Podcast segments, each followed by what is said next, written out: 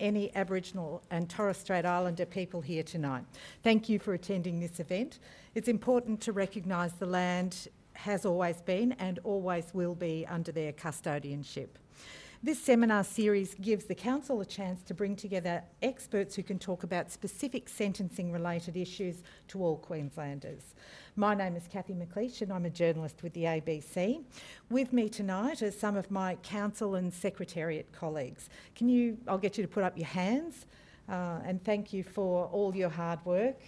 Uh, it's a fantastic series and a great opportunity for these uh, issues and subjects to be discussed and considered further. Uh, this evening, I'm your MC on this important topic of sexting. I'm also joined here tonight by a group of respected and influ- influential experts who we'll hear from soon. I'll introduce you to them shortly.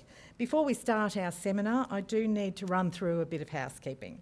You've probably all pinpointed the location of the toilets. Uh, if you haven't, both the men and women's restrooms are located out back out through the doors and to the left. Smoking's not permitted in any part of this venue. If you do need to light up, you'll have to head downstairs and head outside. Um, and in the unlikely, unlikely event of an emergency, please leave by the nearest safe exit and follow the directions of the fire warden, also to safety outside. As a courtesy to everyone here tonight, please ensure your phone is off or switched to silent. And if you do need to step out at any time during the seminar, I ask that you do so just quietly. Uh, we have a large group of people joining us via uh, live web stream tonight, and the seminar is also being recorded for future use. Well, as we all know, times have changed. When I was young and you got together with a young boy or had a crush on them, uh, you'd exchange phone numbers, ring them at their house all the time, hoping that their mother wouldn't be the one to answer the phone, and maybe meet up them, with them at the shopping centre or the local cinema. There might be a bit of, you know, heavy breathing, a bit of pashing. Um, maybe a little bit more, but it might be over in a few weeks and it would all be forgotten and you'd move on with your life. Young people are still learning the business of relating to one another. Relationships can be short, sharp, and stormy, even relationships between friends. Emotional self control is not always at its best at 15. The pattern of early relationship building hasn't necessarily changed for young people of today, of course, except for the advent of the digital superhighway and the smartphone. Those of us here, including myself, who grew up in the 70s and 80s, have probably never thought about the complexities of being a teenager in the era of social media. In 2018, something you say in the heat of the moment or blurt out on Facebook can be there for months or years. It's out there for your online friends to view and stew over again and again. If, however, you have children yourself, you've probably been navigating these issues for years. Engagement in social media and in the online world doesn't just begin when a child turns 13. They've been online, albeit in a supervised way, for years. Those of us who are parents to teenage children have been negotiating the terms of screen time since they were very small. But during the years when they begin to want to nego- uh, negotiate with their peers on their own terms, they no longer want you around for that one. Tonight, we're here to talk about sexting. So, firstly, let's define what we mean by the term. Sexting actually has no legal definition, but when we attach a common meaning, we're typ- typically talking about when a nude selfie is taken and sent to another person. And why is this a sentencing matter, I hear you ask? If the subject of the nude selfie is a young person aged under 18 years old, anyone who possesses or distributes that image, even those who are under 18 themselves, has actually committed a criminal offence. The offence of possession or distribution of child exploitation material. Anyone found guilty can be sentenced to a maximum penalty of 14 or 20 years if an anonymising service or network is used. Now, of course, while the maximum penalty is reserved for the most serious cases, case of the offence, and a young person caught distributing or possessing an image would be un- extremely unlikely to attract any kind of custodial penalty for a single instance, it nevertheless will bring them to the attention of police. I want to start by giving you the perspective of one young man who came to the attention of police for just that. for possessing child exploitation material. We've invited George, that's not his real name, of course, uh, to speak with us about his own personal experience of being caught up in something he didn't ask for and didn't mean. For those of you, or oh, sorry, for those of you uh, here who are worried about how George came to be here today, both he and his parents agreed that his story might assist in raising awareness about what can unintentionally happen to young people and to encourage an important discussion about what we can do to address these situations. So let's hear from George. Saying, can you just start off saying what, what actually happened to you? Well, um, my friend uh, was sort of with a girl and um, they had obviously I don't know exchanged photos or videos, and then um, you know out of the blue he obviously sent me some sort of um, screen recording or something of her, and um, I didn't know what it was. I didn't ask him to send it to me, and um, I opened it, and um, that was that. That was the end of it. I left it at that, and then a few days later, the uh, girl who I was also close with at the time um, informed me that uh, he had been showing it around, and I sent it to her, and I said, I sent it to her. I said, "Is this the one? Is this, is this it?" And, um, and she said, "Yeah." And I sort of tried to comfort her, and I said, "Oh, really sorry about that." And you know, I thought it would, I thought that was it, really. And then um, quite a few months later, um, I got my mum got a phone call, and um, said that I need to come up to the police station. Did they tell you, mum and you, why you had to come to the police station? Um, for distributing uh, child exploitation. And so when your friend originally sent you that um, message and you opened it mm-hmm. and then you closed it, um, did you look at it again? Did you go through and and have a look at it a couple of times, or did you send it to anyone else, or just that back to the person who was actually in the video? No, no, I never I opened it up and I completely forgot about it until she told me that um, that it was being spread around, and then I sent it to her and her alone, um, just purely not to not to take the you know as a joke or anything. I sent it to her. and I was quite serious. I was like, "Is this is this what the one the one you're talking about?" And did you at any point know what what that meant by having that on your phone or having that or sending it back to her? Um, no, I was really quite unaware. Um, I sort of didn't understand. I sort of knew that uh, those sorts of photos were bad in a sense that you know, like it's almost bad for your reputation, and you know, you could really and bad for yourself. Um, uh, but um, I didn't actually know that what I was doing by sending it to her and asking her um, if if it's her was actually against the law. I didn't realise. I thought I was actually doing um, her a favour, but I was doing more harm than good. Didn't really think that telling anyone would really help, and I guess it's a bit embarrassing to tell your parents or that's anyone about that kind of stuff as well. And so then, um, when you went to see the police, how, how was that process? Like, who went in with you, and and what happened? Um, my mum went in in there with me, and um, the police just um, asked me uh, you know, questions regarding the issue.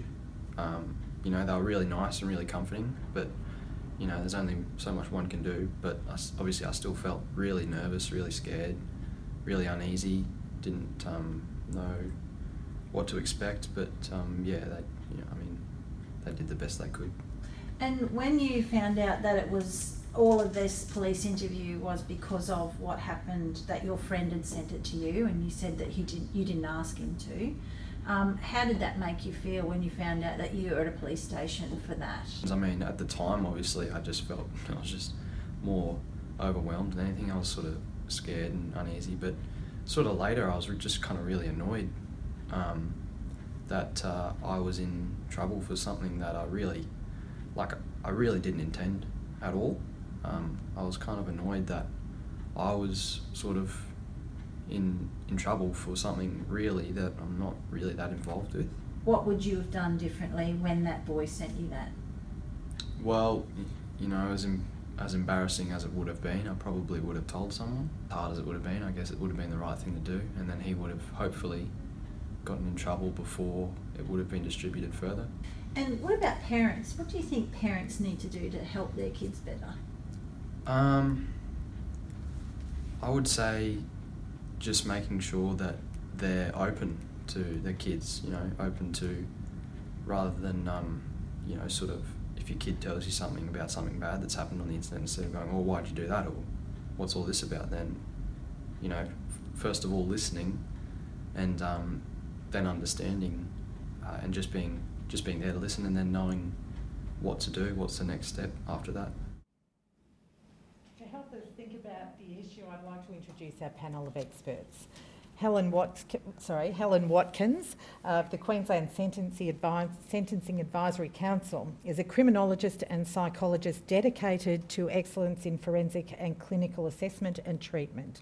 She was a member of the Parole Board of Queensland and a member of the former Queensland Regional Parole Boards and the Mental Health Review Tribunal.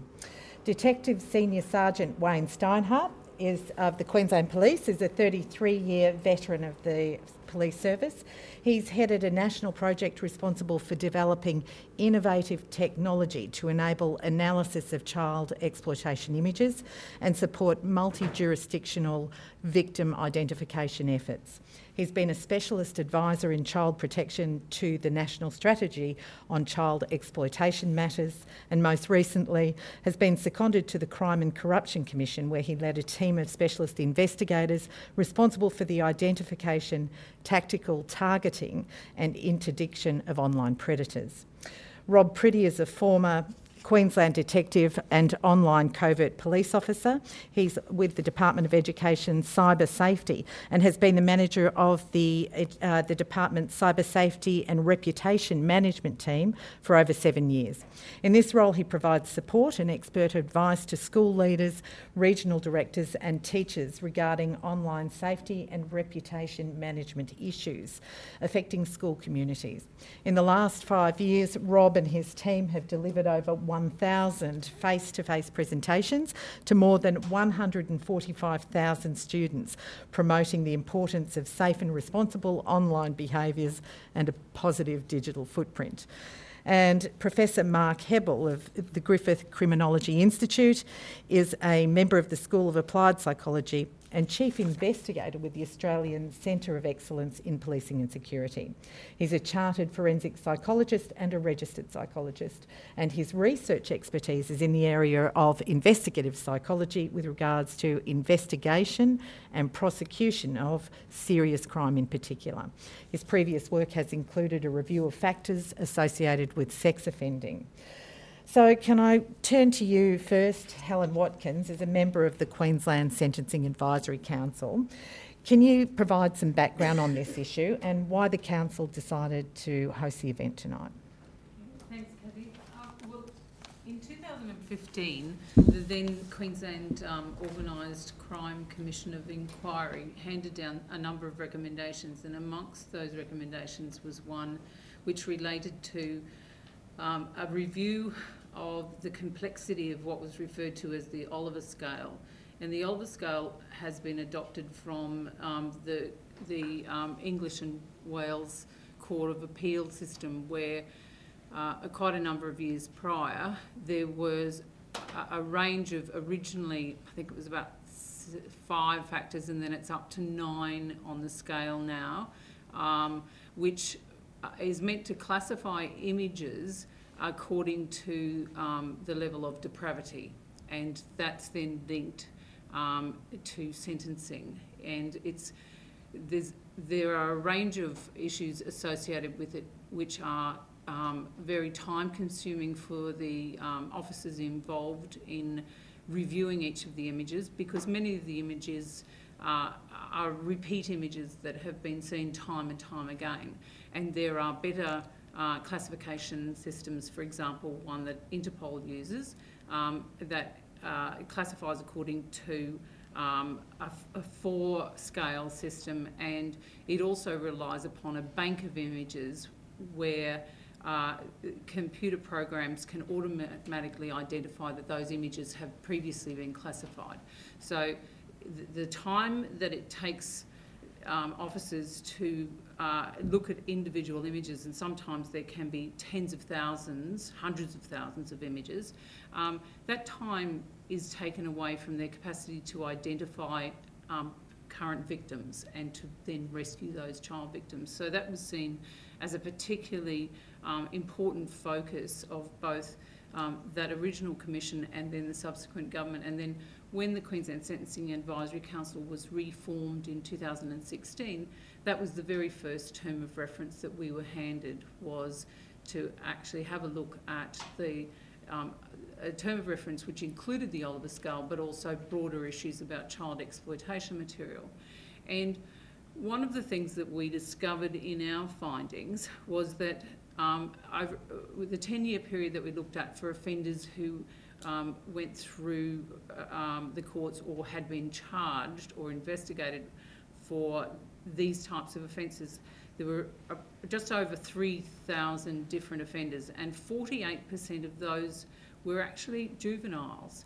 And that's where we identified, in fact, that they were people that um, weren't necessarily um, to be dealt with in the criminal justice system because, like our subject here, George, they had become um, inadvertent participants in image-based abuse.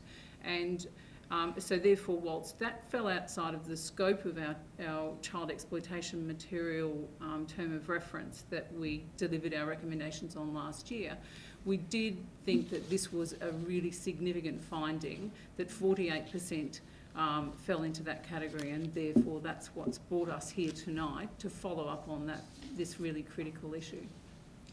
Um, so there's a couple of, uh, you know, there are a few things that basically this tidal wave of digital technology has thrown up in what you've, you've said there, and one of them is uh, just the, the, size of the policing task of, go, of classifying and going through these documents, mm. and also that it's swept up, you know, a, kind of a full, a, a, wider range of, of people in the in the net, really, in the number of people that potentially could be offending and that police need to deal with. That's right. Yeah. And Wayne's in a better position to be able to take over at this point. But one of the things that we did find in our research for the child exploitation material term of reference was that Queensland Police Service had um, identified a range of procedural changes that they could undertake, which meant then the children weren't automatically going to be channeled through the criminal justice system um, where there was sufficient evidence that they didn't represent a risk to uh, other people. Um, and, and Wayne, you might have something further that you want to say about that particular issue. Yeah, thanks, Helen. And, and based on the good work that was undertaken by uh, the Sentencing Advisory um, Commission, uh, there was that identification that over the you know the last um, 10 years or so, there has been an upsurge in young people who are embracing technology and then um, using that technology to share um, both legal content and what be, could be constituted illegal content. And I think that there's a lack of understanding um, around what is actually child exploitation material. And certainly under the Queensland based legislation, any image which depicts nudity of a child who's under the age of 16 is child exploitation material, and that holds true whether the individual has taken the image of themselves. So um, young people can unwittingly commit an offence by um, generating child exploitation material. And then the issue is that they then on send that to people who they might trust, um, people, boyfriends or girlfriends. Um, and by doing that, uh, not only do they have possession of um, what is regarded child exploitation material, but they've also potentially committed an offence of transmitting child exploitation material.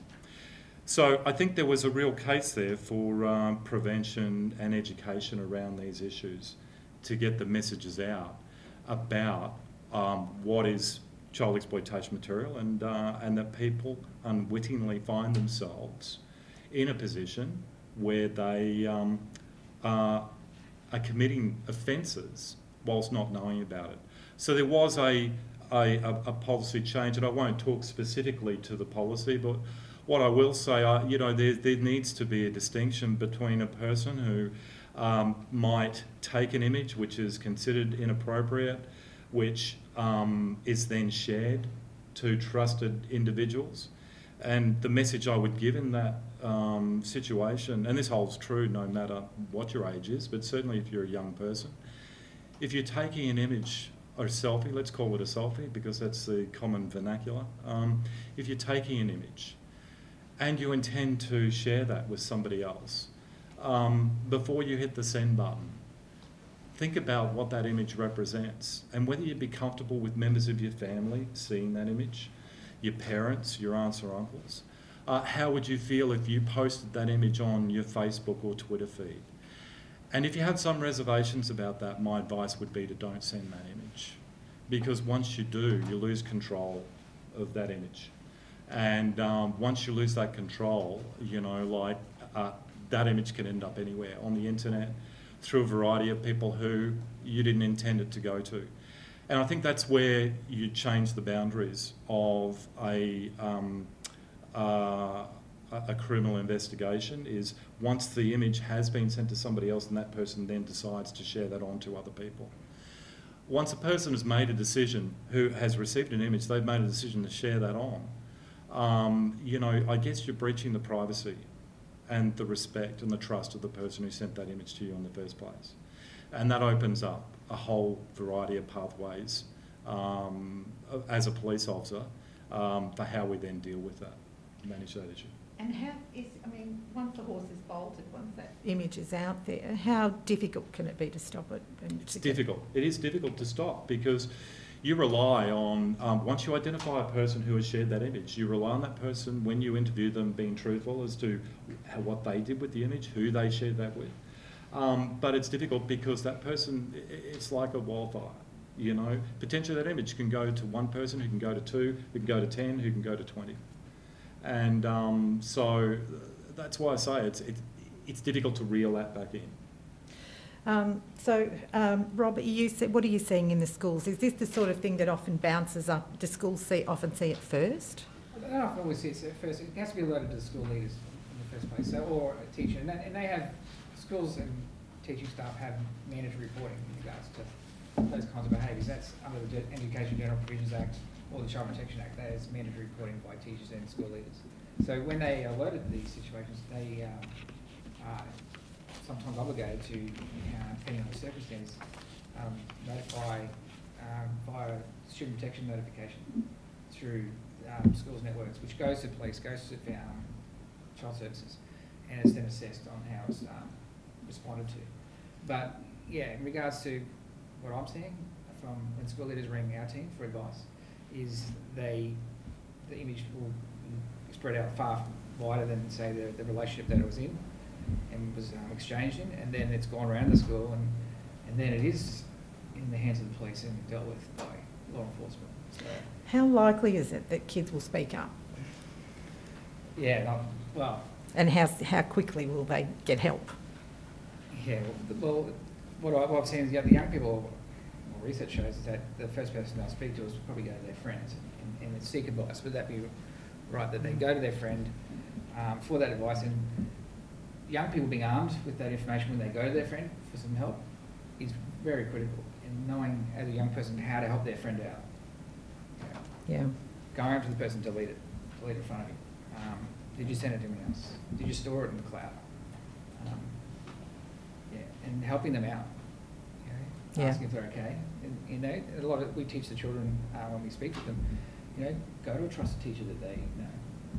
You know, here's here's kids helpline, Headspace. Here's the Office of the Youth Safety Commissioner that they, they can report to to help them get that image down. And what are you hearing back from kids when you're out in the schools, you know, telling them all of this? What kinds of feedback do you get? Sometimes they'll come up to us afterwards and say, uh, "My friend sent this image," um, and we don't know how to Asking get for a rid of it. friend. So we give them advice, and yeah, and we we teach them about um, image sharing, and what uh, Wayne said about the audience sometimes is far larger, and students are making what I say is poor choices. You know, in the heat of the moment, they're exchanging these photographs, and it's a choice they're making, um, not thinking about where that image may end up. Um, Yeah.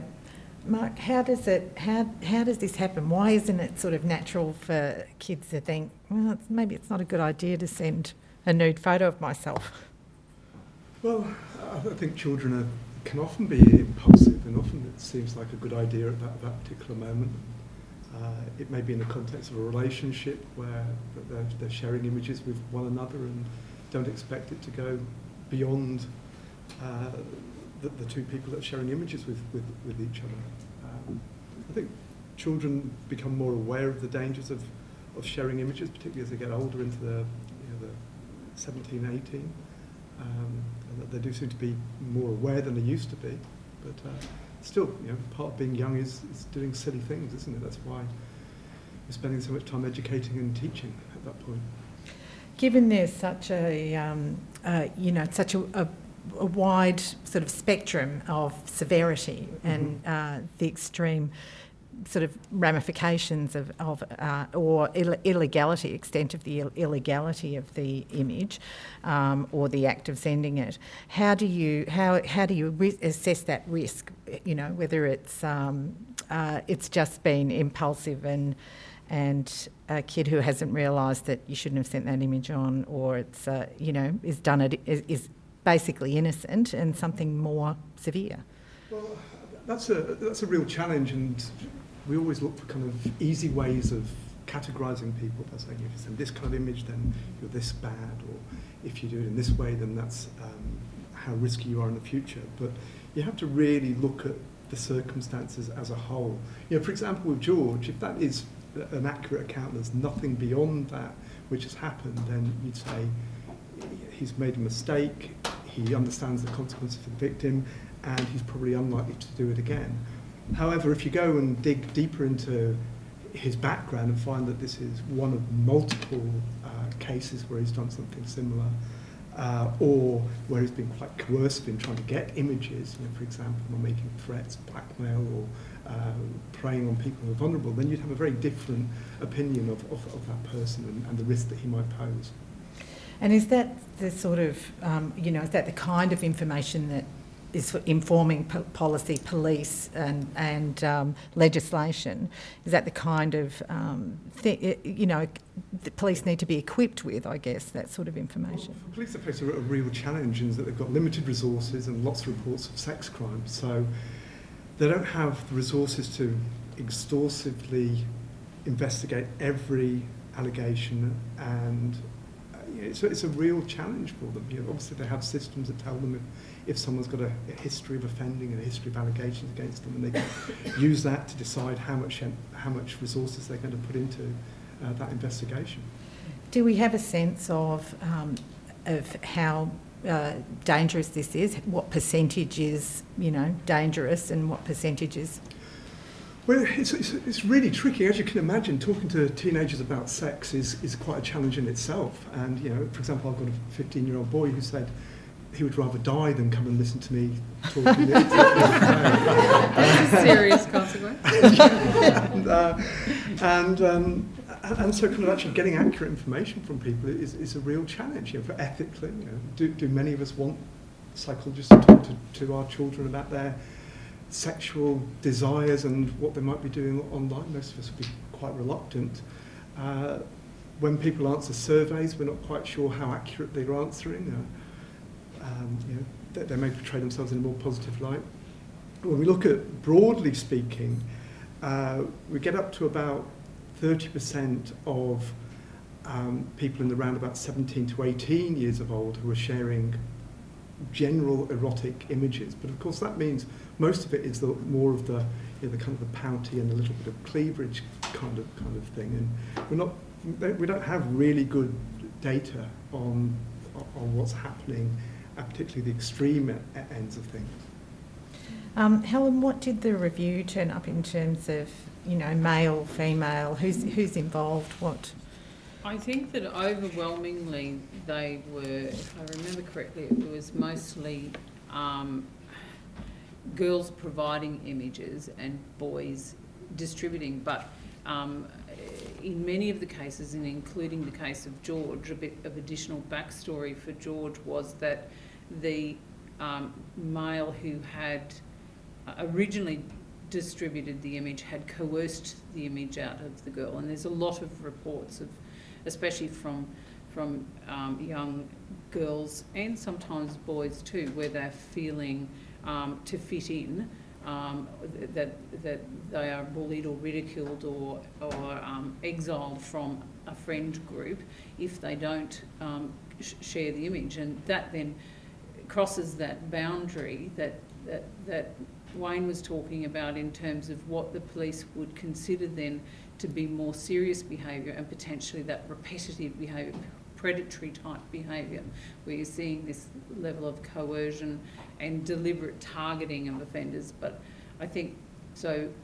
For the most part, it's probably girls sharing the original image, um, but boys then sharing it on from there. And you're getting more and more where there's a level of um, other types of aggregation, ag- aggravation, such as uh, intoxication with drugs and or alcohol, where um, you know the images aren't being taken by the original female victim; they're being taken by male offenders who have intoxicated, you know, deprived the person of the capacity to know what's going on, and and then they're sharing that. And they're very serious issues that obviously do require the full gamut of criminal justice um, investigations and, and sentencing options. Mm.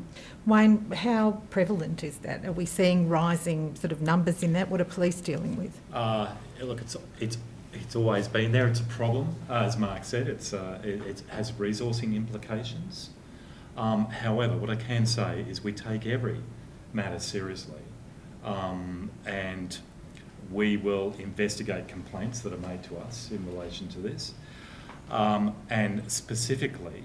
We'll focus effort and resources into those ones where there is predatory behaviour, where there's coercion, um, where the image has been on shared by uh, a person who was initially subject of that conversation and then decides to share it to other people. Um, where someone has, you know, just through a momentary lapse of reason or made an error of judgment, um, as Rob discussed.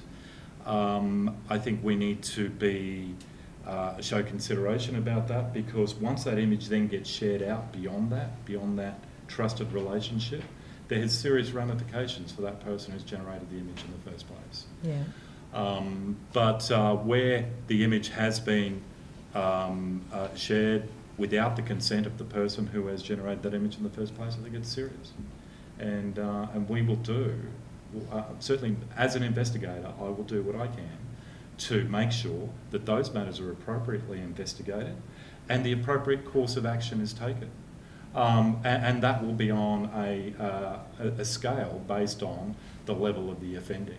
And there's a number of uh, pathways that we can take to address that.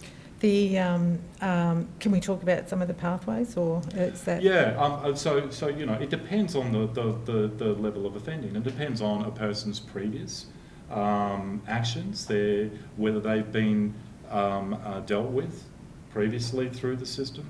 Um, and, and, obviously, there's, there's the opportunity through um, uh, the Youth Justice Act to um, uh, caution people who may not have been aware of what they were actually doing and the implications of that.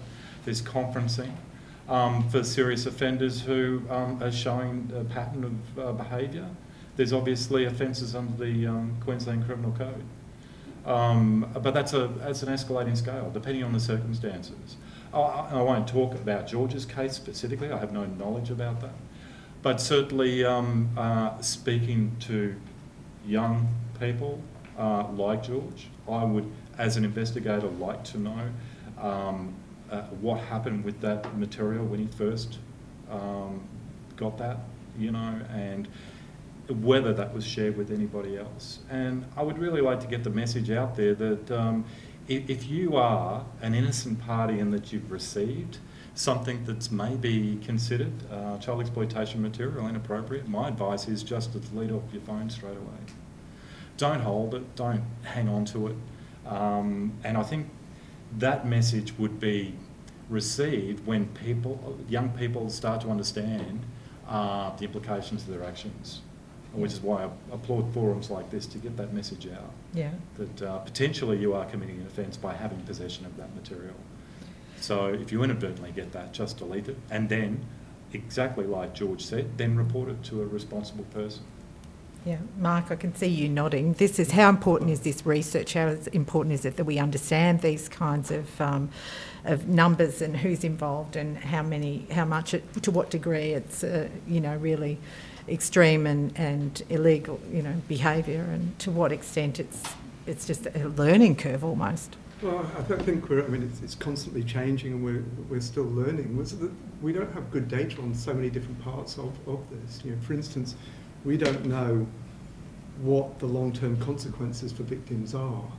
You know, for instance, we've got anecdotal reports that people who are, have these images distributed in the future become very anxious, may become depressed, because they don't know who's seen them. You know, they could be walking down you know, Queen Street outside here, and they're unaware of what people who are coming towards them have actually seen these images, and that creates a, you know, a, a, real kind of um, worry for them, uh, and that will may stay with them for a, a long time. And it seems to be particularly when they are older, and therefore you know they're, they're adult, and their, their faces won't, won't change.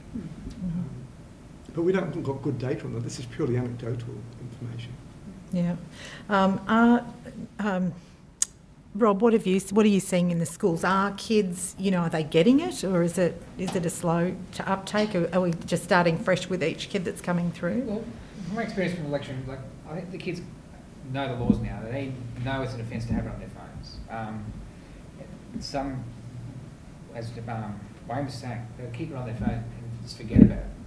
And then when you go and speak to them, remind them, they'll, you know, and in particular, speaking about um, image sharing, you particularly see the girls um, paying attention, and the boys um, not so, and they're realising maybe I've sent one of these images.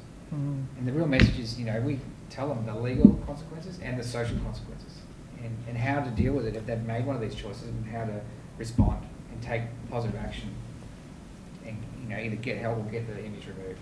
Right. Um, Helen, the um, review also looked at the impact on um, investigators as well, dealing with the massive number of um, images coming through. What was the, you know, what did it find? I think that overwhelmingly, whilst um, there was a high level of resilience, and that's a testament to both the officers involved and also the services involved in terms of the Queensland Police Service and the Crime and Corruption Commission. Uh, but and then they have very robust internal processes for taking care of their staff welfare. Um, but undoubtedly, um, eh, the same message coming through all the time was this level of frustration of feeling like there was never enough that, that officers felt that they could do, that the task um, was increasing. eh, That, that and I think that that's it definitely the, the data showed that as the use of the internet, as availability of internet-based devices and connectivity improves, and things now like the cloud, and that, that then we're just talking about the clear net here. We're not even delving into the dark net, which is a whole nother set of horrors, but that that there's been this digital explosion that that resourcing probably hasn't kept up with, and that was one of the significant issues. Is is there are things that can be done to um, to, to deal with much of this, but they need to be appropriately resourced in order for them to be effective. And I think that that's something that we're all still working towards. Mm. Yeah. Wayne, this is really an area for you as well, isn't it, in uh, technology and innovation in technology to deal with some of this. What are some of the things that, that have been um, directed towards this? Well, I, my personal experience in uh, in this space is there's been a sharp decrease in the amount of digital content, which is child exploitation material, that is being seized in investigations compared to, uh, say, 10 or 12 years ago. I think that's largely driven by high speed internets. And um, uh, so people are able to access material a lot quicker. They don't have to hold on to it. There, there was a time 10 years ago when you would try to download a, a five megabyte file and it would take you half a day, you know. And. And, of the course phone will once cut you- out halfway. Yeah. and of course, once you've got that, you're not going to get rid of it. because it takes so long to get the content. But the content is so quick now with um, NBN and high-speed networks. So I, I don't see uh, as much as what we're used to of people hoarding. Um, there's also been um, certainly progression in the way that we analyse the content that we seize um, by matching and removing content that is already known about or previously seen, um, which then generates a much smaller subset of material that needs to be reviewed by investigators. So that certainly increased the processes because if you can minimise the amount of content that you need to review because stuff that's already known about has been removed, it then increases your, your opportunities to identify uh, real contact offending, which is what our ultimate goal is. And that's to identify uh, victims uh, of abuse and then put in place intervention strategies to rescue and protect those uh, children. So uh, we're working towards that, and technology is certainly providing um, avenues for us to address that. Mm. It's uh, growing at an enormous pace as Mm. well, isn't it? Yes, it is. Yes. Kathy, I, I, there was another issue that had come up in our um, research, and that was the progression from um, stored images, um, whether they be single images or video, to live streaming, and that's becoming more of a problem. And um, and I think that segues into the issue we're talking about tonight, more so from the type of apps that um, that appeal to uh, our, our target um, group of teenagers, like Snapchat. They believe that if they use something like that, that it's there and it's taken, but they're not considering that someone could be actually capturing that image and then keeping it. So, and, and Rob, you might have some Yeah. other stories about. Well, there was a story in the newspapers where the group of hackers breached Snapchat's That's right, um, security and stole hundreds of thousands of photographs and then, then leaked them publicly. Yeah, So, a term of condition of Snapchat is they keep obviously a copy of your, your photographs. They're That's going through their servers. yeah. So you're relying on their security. Yeah. So these kind of, you know, we all know, and we were teenagers once too, if anyone can believe it, um, that we all took risks at that time. And that's just part of being a teenager. Um, and so the risk taking, they, there's some teen belief around digital um, use now that they can control the risk by using certain apps, and that's not necessarily the case. Yeah. So, um, Rob, what are the schools doing? What sort of technology has come up for education department and for the schools in, in kind of capturing some of this and putting a put a stop to it? In regards to like filtering, um, Yeah, and picking, you know, sort of picking up activity like that around the school Okay. and it, well, all Queensland state schools have a filtering system, um, and it's a very good one. Um, and that blocks out all the social media use, you know, through the department's network. Of course, the mobile phones you know, have 3G and 4G connectivity, so having school systems block that content is a, a difficult task. So that relies on school policies in regards to uh, mobile phone use, um, and that's a school-by-school approach in regards to that. So that content, you know, can't be controlled by schools. It's, um, it's reported and they break school rules, then it's based on the responsible behaviours plan for students and school principals are, prin- uh, school principals are empowered in regards to consequences they have for um, students breaching those school rules. what um, are the rules around um, smartphones and phones in school sort of being made kind of in line with this issue or? Yeah, look, each school um, creates that responsible behaviour plan in conjunction with the community, Right. and that's with the parents and the students, and they make those rules in regards to phone use. Um, they have templates in regards to appropriate use of social media, where schools are provided that, and they can amend those um, appendixes to their responsible behaviour plan or code of school behaviour. Hmm. Um, they're provided to schools, and the schools sit down with their community and develop those um, standards for their community.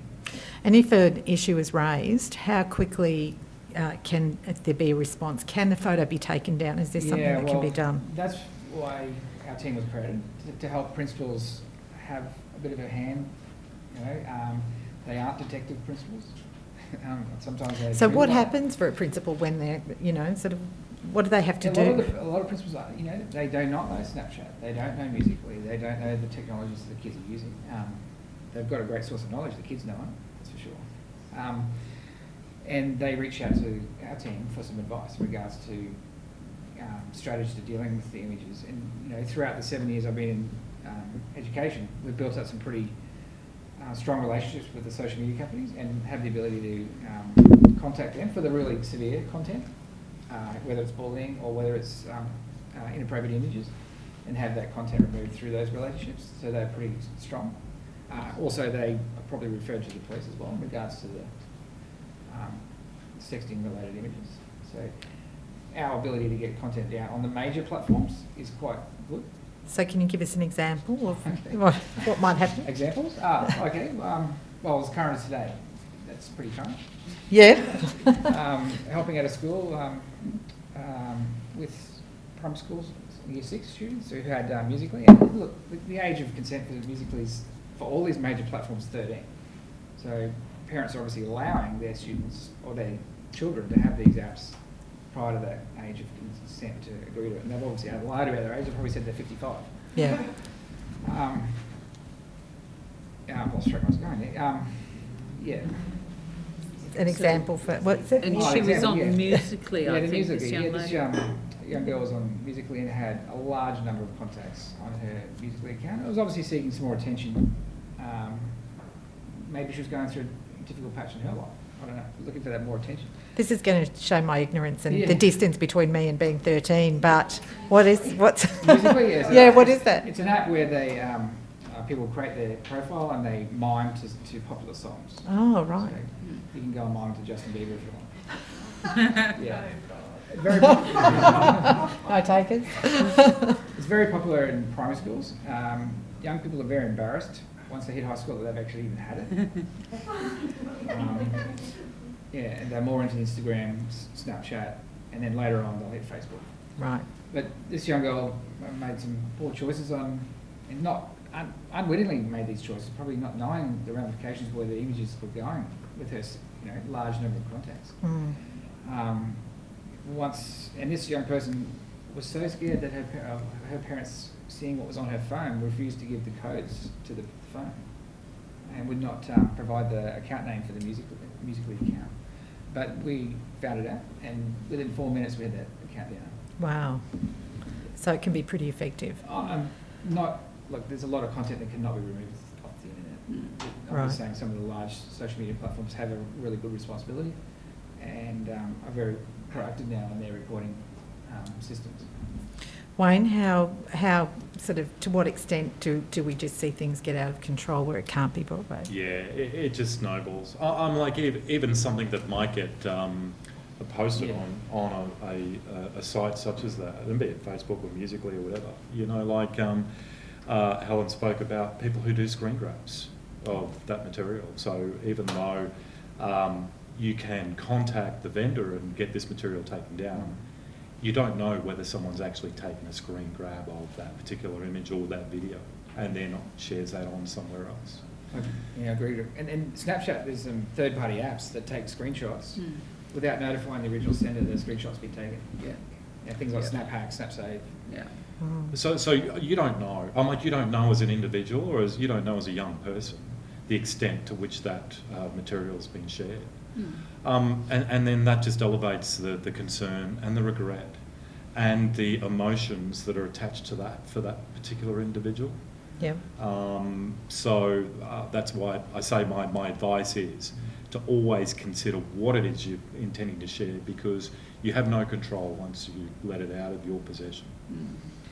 Um, Helen. Goes for adults too, Yeah, Yes. absolutely. not Yes. just children. Um, this, you know, this is such a changing space, such a dynamic, moving, fast-moving space. How do we tackle this in terms of legislation and policy, and you know, how much work needs to be done, and can it hope to keep up?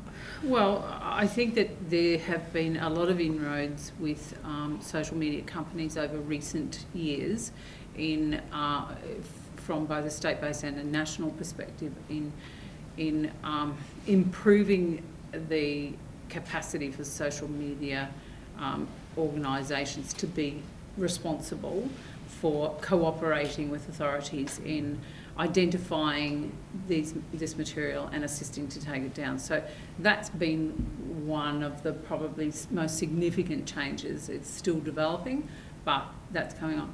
Having an e- e-safe Safety Commissioner has been another great thing. And one of the things that we have identified in, in our research on the child exploitation material is that there are a lot of great organisations out there doing work in this area, but not necessarily great coordination. And in Queensland here, one of our recommendations was that we have um, an eSafeQ um, commissioner of our own so that we can start harnessing and coordinating because education's the most significant factor for both children and their parents is being aware because consistently that's what we find is that children that are creating and sending these images aren't necessarily considering the the consequences are that there are potentially a lot of very motivated predators out there who will use many means um, to, to get these images and use them for other purposes. Um, so I think uh, overwhelmingly, and, and everyone else, I think working with teenagers would see this, that, that initially at least this level of unawareness that what they're doing is an offence, mm. that this consideration um, that if they you know, the age of consent for sex is 16, then they should be able to send, um, you know, um, erotic images of themselves as well, and not understanding why it's against the law. Um, so there's that level of unawareness, and I guess there's that, you know, wanting to keep up with other people. We, we spoke earlier before the session about um, that when I grew up, showing that level of skin was considered to be quite inappropriate, whereas now, you know, it's it's actually there's a level of desensitisation, I guess, that's occurred, um, so that showing bare breasts is not such an issue as it nowadays as it once was previously. So, um, and then I guess when you if you really look at some of the, the, the, worst cases that, that Wayne, you would definitely have seen, and we saw through the child exploitation material research, was that children that are repeatedly exposed to these things become desensitised as well. And so they engage in these activities, you know, on all, almost an automatic level where they're not necessarily considering about what's going to happen to them when they apply for a job in 15 years and this image is everywhere and it prevents them from pursuing their career or their relationships and those sorts of things. So, yeah. Yeah. And yeah, hang over them is a huge worry. Yeah. Well, I would like to add to that, whereas some people might be naive, there are certainly some very aggressive young people yeah. as well who are you know, very concerning in their, in their sexual behaviour. And, a large number of our sex offenders actually are under the age of 18 and, and from those ones who have made silly mistakes, there are also some ones who are, you know, are very concerned. Mm-hmm. And is there, I mean, is there a is there a culture, sort of a grow, is, it, is, is there a risk of a growing culture of this kind of ability to coerce young girls to post photos or, you know, is that, are, you, are we seeing anything there? Do we have data that indicates? Well, I don't think we have, have data, but we, we do see a real, a real range of ways in which people try and get images you know, from the go on, go on, mm. or, you know, come on, I won't share it, or everyone else does it, send me the picture, you know, right through to I'm going to say this if you don't send me these images. Um, and, you know, it's, it's very varied. And I, I think, you know, I guess this goes straight to, to sentencing, isn't it? I don't think there's a real alternative to really finding out what's happened and making a decision on the whole circumstances rather than just looking at the bare bones. Mm. Mm. Yeah. So, Rob, are you? Um, you're all nodding yeah. in, in furious agreement. I think we've all had experiences like that, and I've had experiences helping out principals where images have been held against um, young girls. If you don't send me more, I'm going to send these to your friends um, or your family, and that's when it needs a police response. That's clearly clearly inappropriate. Yeah. Right? So, yeah. Um, you know, we would treat that with um, all the seriousness that it deserves. Uh, and we see the full spectrum. Mm. Um, and um, yeah, I, that is something that we just won't tolerate. That's a red mm. flag. It's yeah. most definitely. It, yeah. Um, so, what about um, uh, sort of the need for this? Is really, you know, it's a it's a global framework, isn't it? So how important is it that this is? Um, you know, we talked about Helen talked about the the need to have a, an e-commissioner and, and that sort of work. How important is it that there is a, a national and international response, really? It's like like this, it's a community problem, right? And um, and no one agency is going to solve this issue. And and there is no one that I know. There's no agency I know um, in the world that tries to do child protection work in isolation. It's about strong, committed relationships between agencies and between the people who are sitting in this forum and, and between um, members of the community to work together. Um, and we talk about, you know, the education, we talk about the prevention. It's all about sharing a message. I take every opportunity I can to talk to both parents and young people about the risks associated. Um, you know, and, and if someone chooses to do something, but they've done that because they've been informed, then so be it. Mm. Uh, my concern is there is a lot of people who just make really rash, um, ill-considered decisions in the heat of the moment, and they don't understand the ramifications of that. So, you know, I, I think it's really important that we have strong, committed networks to work together to come up with solutions. And um, and certainly, I don't have the solution to all these problems. Um, and in fact, I, I work within a legal framework uh, at the reactive end. But I'm also committed to proactive approaches and Mm. strategies. Rob, are we seeing the penny slowly drop amongst school kids, or is it, you know, is it new all the time?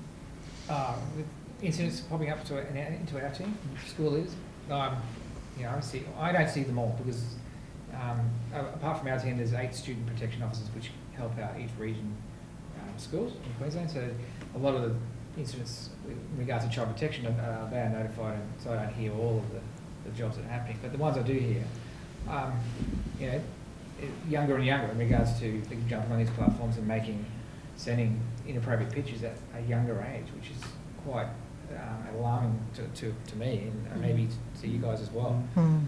Um, that they're jumping on musically at, in grade five and sixes and Mm. connecting with people they have no idea who they are. Um, yeah, and, and They're obviously receiving messages from people. Yeah. That, that's okay. Yeah, that's, Um, yeah. And that could be, that could be their friends who are encouraging them because their friends are doing it. Or it could be the other end of the spectrum where they're being coerced to do it. Mark and Helen, this is your sort of area of expertise, the psychology and, and um, you know, the, the- the trend. Do we, uh, could we potentially see a change to this desensitisation? Or is there, is there study in where it's headed? Well, I think, sorry, do Yeah, you want you go. I think um, older teens are becoming aware of, of the consequences and um, and you're being more careful. I, I think yeah, that there is, I, th- I think, a need for making it- this to be more socially unacceptable, particularly amongst boys. Yeah. You know, to be seen as something which is really the wrong thing to do, and uh, I think that's one way of kind of trying to reduce this. Mm.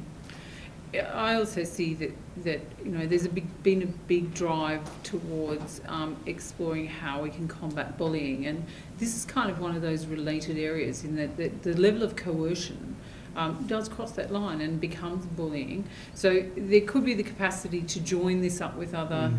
other initiatives where there's a greater level of awareness about the issue of consent and what constitutes consent because that's really poorly understood not just by adolescents but by many adults as well so being informed and for parents um, and caregivers to be recognising and attending to their responsibility with this rather than uh, Rob and I have done a number of of school-based cyber safety forums and over and again we hear terrified parents who are overwhelmed by the digital world and it's time for them to step up and ed- become educated and there's a lot of ways that they can do that reliably is that they should not allow their children to engage in platforms that they have no awareness of because I guess that's kind of just like letting your child out in the middle of nowhere and saying fend for yourself. Mm. Um,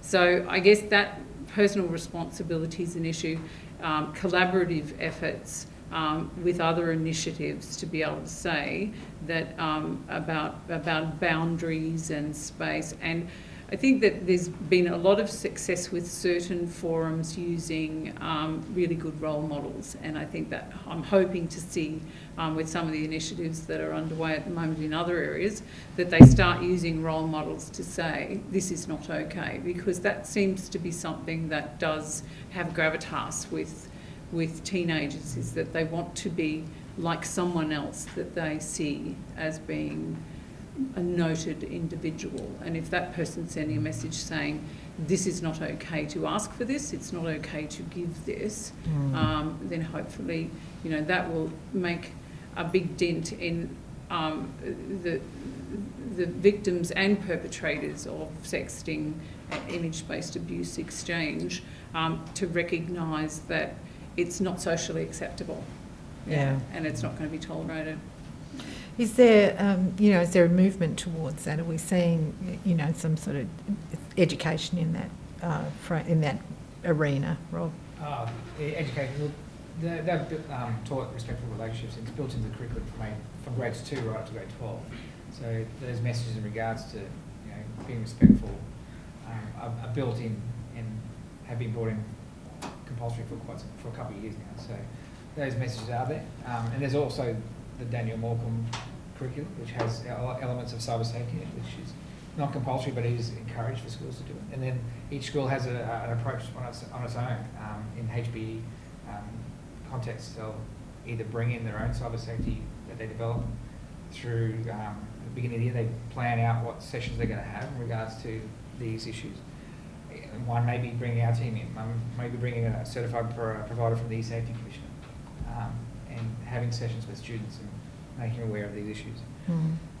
To what degree do you think parents are, you know, sort of at a loss? Do they not understand Yeah, where well, they? Parents are supplying their children, younger and younger, with smart devices, which gives them the ability to connect with anyone in the world. You know, and they're downloading apps which you know, the parents have no idea that they're on their phones. Um, yeah, and, and you know they're giving these phones, and, and then the child's saying, "Well, this is my phone. This is my privacy," um, and parents aren't being parents. It's, you know, this is you know is actually your phone. You have the right to that phone, and grabbing that phone and having some spot checks on it. So is that a cultural shift as well? Do you think that we need to achieve that parents understand that this is the same as, you know, saying, I, I don't want you to go and play with so-and-so because we don't know them I think we'd all have that, you know, um, same understanding. We could let your child go down to Westfield, or Chermside, and start flicking at your selfies. You know, that's the same idea as going on social media and having a public account and putting yourself in a bikini Mm, out there and not knowing the risks that they may be putting themselves into. yeah. Wayne, are you seeing that? That children, you know, parents need to understand more as well, that their, their power in this? Yeah, yeah look, I do, but but I don't. I don't want to apportion all the blame to the parents. It, it, it's it is a tough environment because young people they're going to school with other young people. Their friends have the latest smartphones. You know they want the latest smartphones. They put pressure on their parents to get the latest smartphones, and the parents succumb to that pressure because that's what you do when you have kids and you love them. So. Um, I, I- think there just needs to be awareness around what it is that you're providing your child access to. And, um, and there would be a lot of parents that don't know the applications that are out there that, we, that you know, Rob's talking about. Mm, Um, because unless you're using it or you're involved in those networks, you're not aware of what it is and you're not aware of the implications of your children having access um, to those things. I, I, I think the obligation is on um, parents to be responsible to teach themselves up, as Helen said, you know, to be aware of what is out there and not just blindly hand a phone over and, um, and just think that your child's going to be appropriate with it Mm. because there's very real risks out there. And it's communication between parents and children. And it's about opening up those channels of communication and being able to have those conversations with them where, number one, your child doesn't feel threatened and they, they feel that they can come to you when there's something inappropriate that might come in on that phone and they can share that with you. Mm. Um, and that only comes when you have those open lines of communication. Mm. So it's, you know, it's a two-way street. I just don't want to point the finger at the parents. yeah, It is tough they're struggling with the same sorts Yeah. of things. Yeah. Can I ask Wayne a question? Yes. Um, with all this software that you can, you can install on devices, do you think that kind of that's something useful for parents so they can monitor what's going on? I, yeah, Yeah. I, I, I think it's useful. Look, If, if, if I had kids, Yeah. my kids would get a Nokia 3310. A dumb phone. So they can take and receive calls. That would be perfect. Uh, um, I think that software is really helpful. Um, but again, you're going to get into battles where your child's not going to be able to access the latest applications that their friends can. And but mum, my friends are all over that. They've got accounts there. I want to have an account there too. You know, um, so it's something that you need to monitor all the time. And you, when when your child comes to you and says, "Here's this new platform that my friends are on," then my advice would be to have a look at the platform, generate an account yourself, um, uh, even under a fictitious name, so you can navigate that and see what it is and, and what it represents. Yeah. And then, uh, once you're comfortable with it, then provide access through that software Yeah. that's on the phone. Yeah. And Rob, you'd suggest filtering as well. Yeah, well, students have filter at schools, um, but filters don't have rules there, um, and parents should have rules at home. And, you know, I'm a big believer in ha- um, sitting down with your child and setting out those rules and making an agreement at home, much like they have at schools. And, you know, have some real consequences, not, not go to the harshest one and say, I'm gonna rip your phone off you for the next twelve months. You know, that's gonna be, you, you- you're acing your, your pack, but having consequences for, if they break your agreed rules. Um, so it's almost like a ICT user agreement for the home. Mm. Um, Yeah, so I think that's a, a good one. Um, and, you know, a high likelihood of a young person going through school, they may experience a tough time online. And probably the most important thing that George brought up in his video, that video, um, was that having that trust to go to the parent. Mm. Or, or if they're not having that trust with the parent, have, knowing where to go to get some help, Yeah. and not keeping it bottled to themselves. Mm. Because we've, all, we've seen all the tragic circumstances that have happened in media recently where children have kept um, Mm. that information to themselves and haven't reached out for that help. I think you can have that conversation early with your children Yeah. so they, they, they know before there's a problem that they can, they can talk to you about it. So start early. Yeah, Yes. and so and one way of, of because children don't like the intensity of talking about these kind of things. And if, if you have a car, one way of, of having these conversations is whilst you're driving because you're not staring at each other. It's much easier to, to have those conversations. And they can't get away. They can't get I've away. learned. And, and the, um, the, the gaming platforms we haven't probably mentioned tonight, they're No. exactly the same as the, um, the social media apps. Um, Yeah. Yeah, right. There's some, you know. Minecraft, which many Yeah. young boys especially, they love Minecraft. Yeah. And most parents think, oh, it's just this great game that where they can meet friends, but they don't necessarily recognise that there, as well as other age mates, there are lots of predators Mhm. that know that young boys like those platforms, so they set up profiles pretending to be young Mhm. boys, you know, and, and that's the reality. Mm. You know. But how, what, what an opportunity for parents, like, your, Yeah. your child's playing these games, and you may be thinking, oh, it's just for them. Yeah, What a time it is for you to sit with them and maybe engage with them exactly. and build that trust up Yeah, and that rapport up with them while you're playing, say, Fortnite, that's right. uh, learning what they're doing, Yeah. jumping out of a bus. Exactly. Yeah. Yeah, and getting an understanding as well. Um, Helen, there were 16 recommendations. Yep. Um, were there any other key ones that you felt really stood out? I think that in relation to this particular um, topic tonight, we've probably covered um, the significant ones. I mean, we did recommend that the older scale be changed. That was a critical factor, um, and that relates more um, to both the streamlining internationally and keeping us in line, because this is a, a global issue. It's not just a Queensland-based issue or an Australia-based issue. Um, so uh, that that was uh, the critical nexus of our recommendations. But then the other recommendations um, around the um, the QE Safe Commissioner that was that was very critical to being able to harness locally all of these wonderful resources that we see and being able to inform people because it's one thing for us to have an expectation that children and their parents will be responsible but then it's another thing to provide them with the resources that can assist them in that.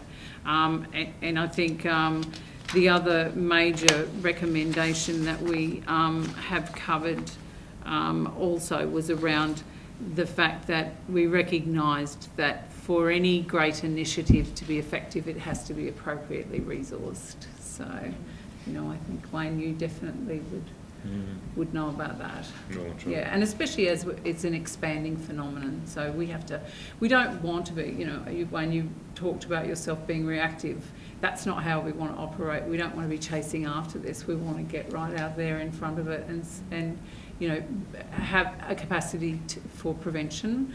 Um, whilst we are a sentencing advisory council and we look at issues of sentencing, we also can't ignore our our responsibility when we see these these very very significant issues like you know 48% of offenders being people in this age group that are affected um, by this and, and significantly affected in many cases. Mm.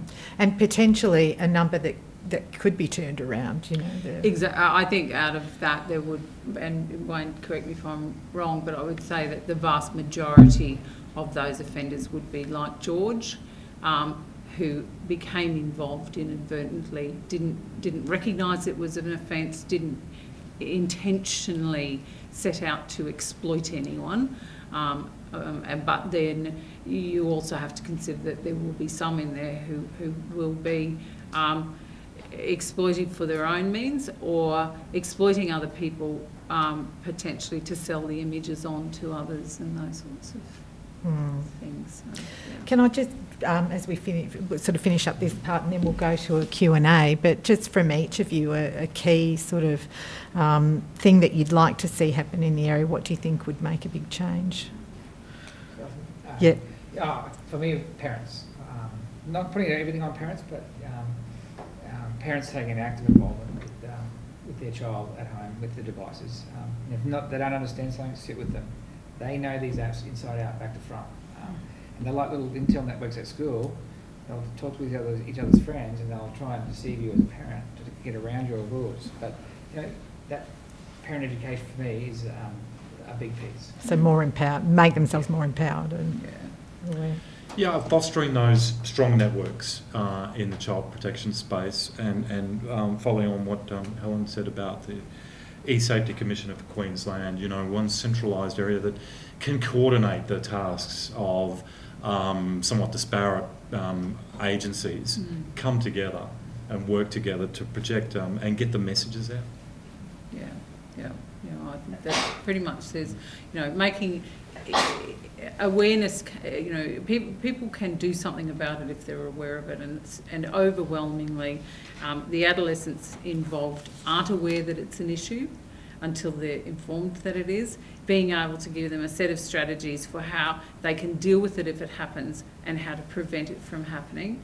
Um, and then also, of course, you know, impressing upon parents whilst we, we're not wanting to blame them, but we do want them to take responsibility that if they're handing this their child a device that has such a capacity to to cause them potential harm, then there's a, a great level of responsibility that comes and, and, and they are the key to being able to instill in that child an awareness about, you know, the responsible measures that they need to undertake.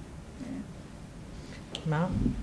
Um, I, I've, I, what what I'd like to see is boys uh, making it less acceptable to distribute these images amongst themselves. And I think they need to step up and you know, some of those young men as they are need to really stand up for um, people who, who might be, be victims of this. Mm. Fantastic.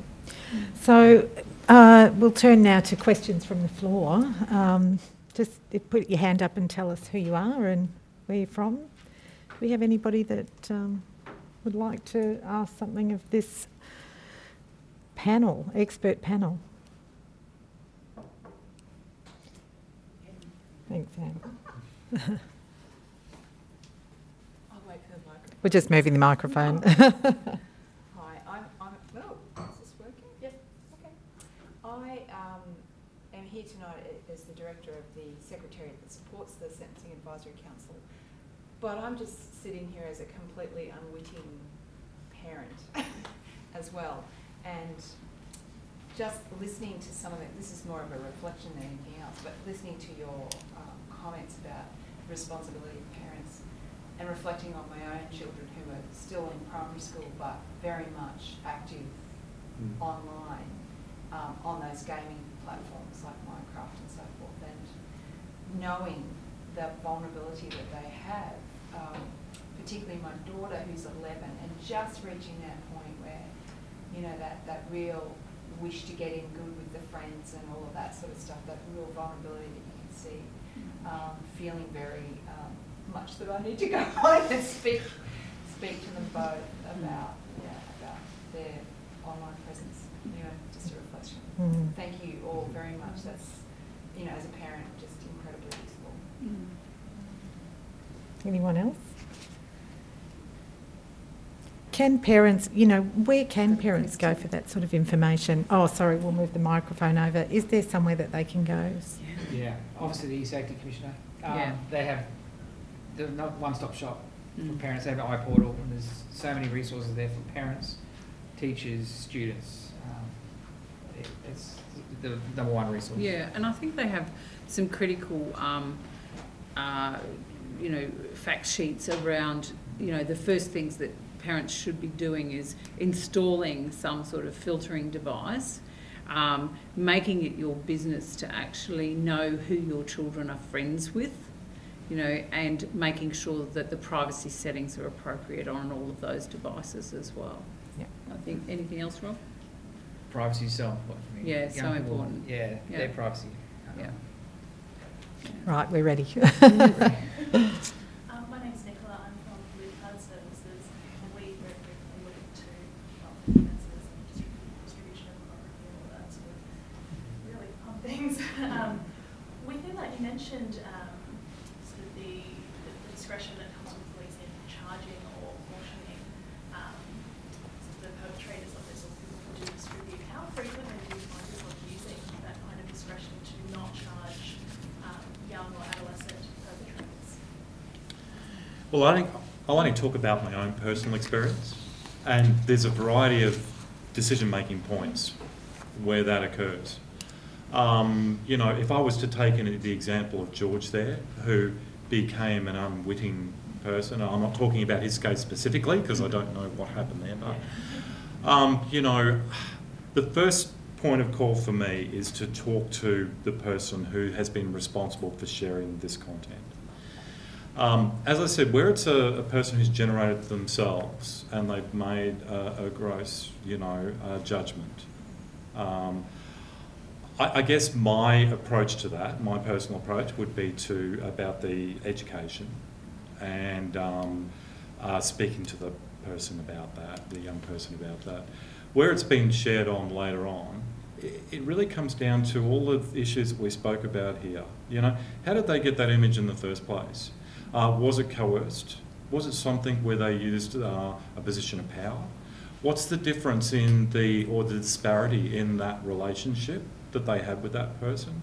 Uh, was it a girlfriend boyfriend relationship of the same age, or was it a person who might have been intimidating or standing over? And Rob spoke about the, the threats that some are sometimes made. You know, so these are, are things that are, made on a case by, or decisions that are made on a case by case basis. And it comes down to the particular individual that I might be interviewing and, and what it is that they've done and their, their level of culpability. And as I said, there is a range of options that are available. And, um, you know, introducing somebody to the criminal justice system and charging them with a criminal offence, to me, that's escalating uh, reasonably high. But it's appropriate if the circumstances suit it. If there's a person who has um, um, obviously aware that they've done the wrong thing, they know they've committed an offence, but they've never been um, subject to an investigation or ha- have had occasion to be dealt with by the police before, then cautioning uh, might be appropriate in those circumstances. Um, and then we take into account, obviously, um, uh, the guidelines that are set down by the Dir- Director of Public Prosecutions as well. And, um, and there's a number of tests in there about whether it's in the public interest. What I can say is anyone who shares child exploitation material, irrespective of their age, it's a serious matter. I see it as serious and I'll treat it as serious. But the outcome will be guided by the circumstances of that particular case. Mm. Mm. Hi there. I'm Okay, Vicky sorry, we'll get you to I hold- don't need- I don't need that, I'm sure. Um, but it's for the, I think for the web, is that right? No, it's fine. I'm Vicky Ogilvy, I'm the Regional Youth Support Coordinator for the Department of Education Metropolitan Region, so Brisbane. Um, I'm just wondering if you think that it's time that um, the curriculum in schools shifts to better reflect what's happening in our community. For example, should we replace German lessons with you know, social media awareness or the use of devices or how we can do that safely. Because I don't know about other people, I've never used my three years of German lessons except for a couple of weeks in German. I didn't do very good anyway. But, um, you know, there's other subjects that are probably not that relevant to what's happening in our community at the moment. Is it time that we shifted our curriculum Mm. to better reflect what's happening for our, our young people? Just wonder what you thought. Yeah, I think so. Look, um, clearly at the moment there's been, um, uh, you know, these messages are built into the curriculum in all different subjects from years two right through to year 12. Whether it's has its own dedicated thing, I can't answer that. Um, that's state schooling Yeah. um, Yeah. decision and beyond my capacity here to answer that. But what's in the curriculum at the moment is built into all different subjects throughout from years two to year 12. Across all schools? Because I It's get, in the Queensland state school system. okay, so how come we, you know, where's the problem? Because we're not, you know, if it's there and kids are getting it supposedly, are we giving the wrong messages? Are they not getting the right content? Because we've still clearly got a massive problem and a growing problem. Yeah, there was a bunch of Royal Commission recommendations recently um, from the Royal Commission Institute of Child Sex Abuse, where one recommendation was that the E-Safety Commission um, generates that standard messaging that goes to students or young people. So that is a, a recommendation that's being addressed at the moment. Okay. Uh, I mean, when we work with sex offenders in our jails, one of the main things we do is we, we, we try and get them to have empathy for the victims because a lot of them think you know, the victim wasn't particularly harmed and have got over it very quickly. Uh, and for those who have em- who can develop empathy, it's, Yeah. it's very successful. So I imagine in the schooling per- perspective, you know, showing what the consequences can be. And certainly as I, you know, when I first started doing work with contact and non-contact offenders, I thought that the non-contact offenders were less serious than the contact offenders, but then sometimes when you see what's happened to people who've had these images distributed, even though they haven't been um, physically abused, they've just had the images distributed of, of non-penetrative sex, for example, uh, you, you become aware of actually how harmful this, this can be. Um, I think also, I mean, one, as a final aside to this is we've got a lot of other factors that are coming from social media.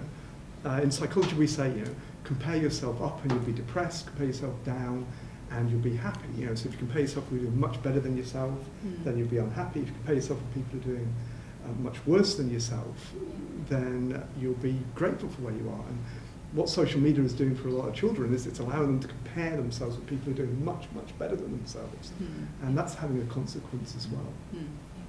Mm. And that feeds into, um, you know, we can have all the messages out there, which, you know, I, I think we can do more work in that space. But um, peer group pressure, you know, even those, you know, um, certain young people are aware that um, this might be inappropriate, they get that pressure Mm. uh, from their peers, and their peers are doing it. Or the Kardashians are doing it. So I'm going to do this. I'm going to I'm going to emulate that. Mm. Yeah. Um, and it's all about wanting to belong and wanting to fit in Yeah. Mm. in some, some cases. So, you know, you need to be aware of what is actually driving uh, an individual to want to share Mm. content of themselves that might be inappropriate, because that will be a different response. Sure. Mm.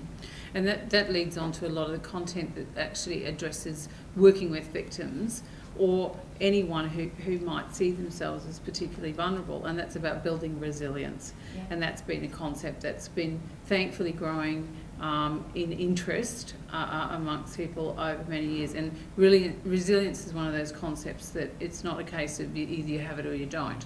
It's something that you can develop at any age in any circumstance. And there's some great information on reliable websites for parents to be able to have some tools for how to build resilience in their children. And if they feel uh, more self confident, then they're going to be less vulnerable to being um, preyed upon by, by other people. Yeah. Any- Yes, I, I, hi, I'm Vanessa Comino. I'm at the Metropolitan Regional Office. I'm a Principal Advisor Education Services. Thank you very much for your information and your time. I just wanted to confirm that um, our schools, I work with 52 secondary schools across the metropolitan region. And hi, Rob, um, I've contacted your office a number of times and thank you for the advice.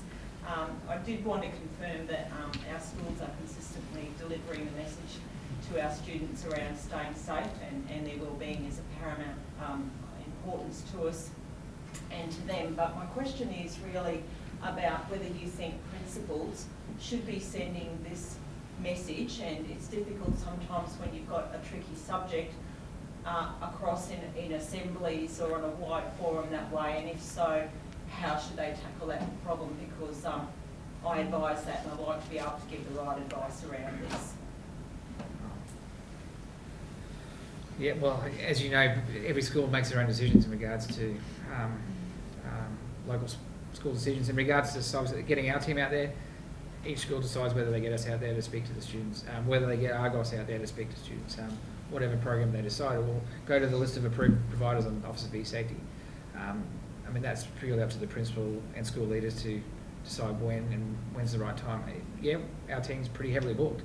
I know, Um, I know, you're so- doing a lot of work in that area. Yeah, so we lecture from grade four right through to grade 12, and um, I think we've reached about 450 different state schools. So uh, that's, um, yeah, we've probably been to a lot of yours. Absolutely, Yes, absolutely. So that's great. We'll keep encouraging that. Whether the principals give that message like themselves or getting a team of experts or specialists in, uh, again, that's up to the local school decision.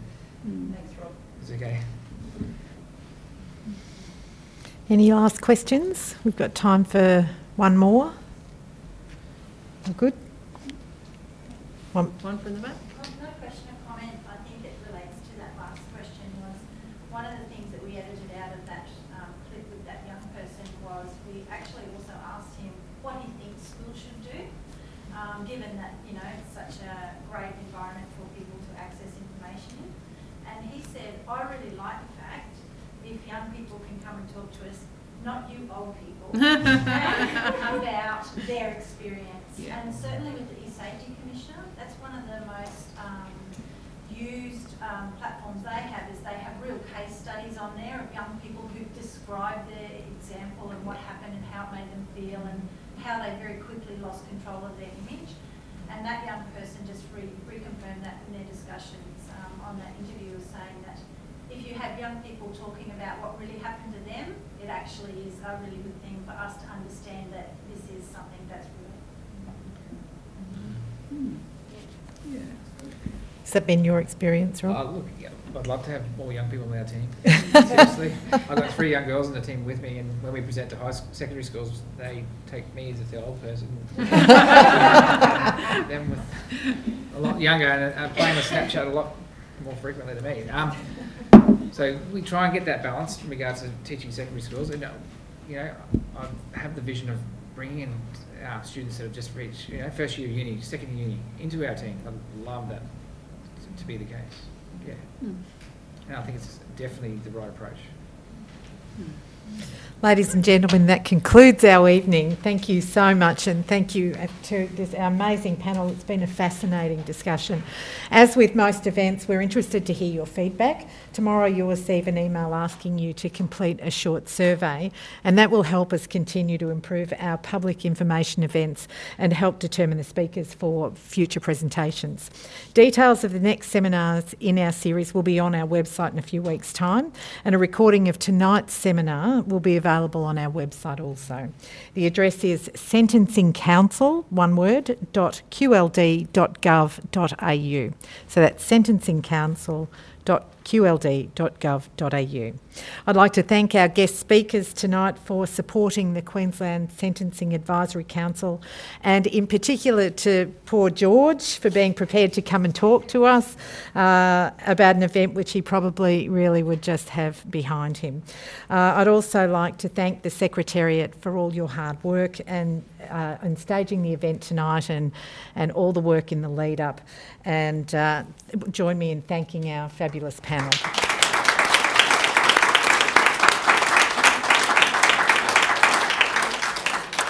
Sure you've got all have a lot to think about after all of that conversation. I know I do.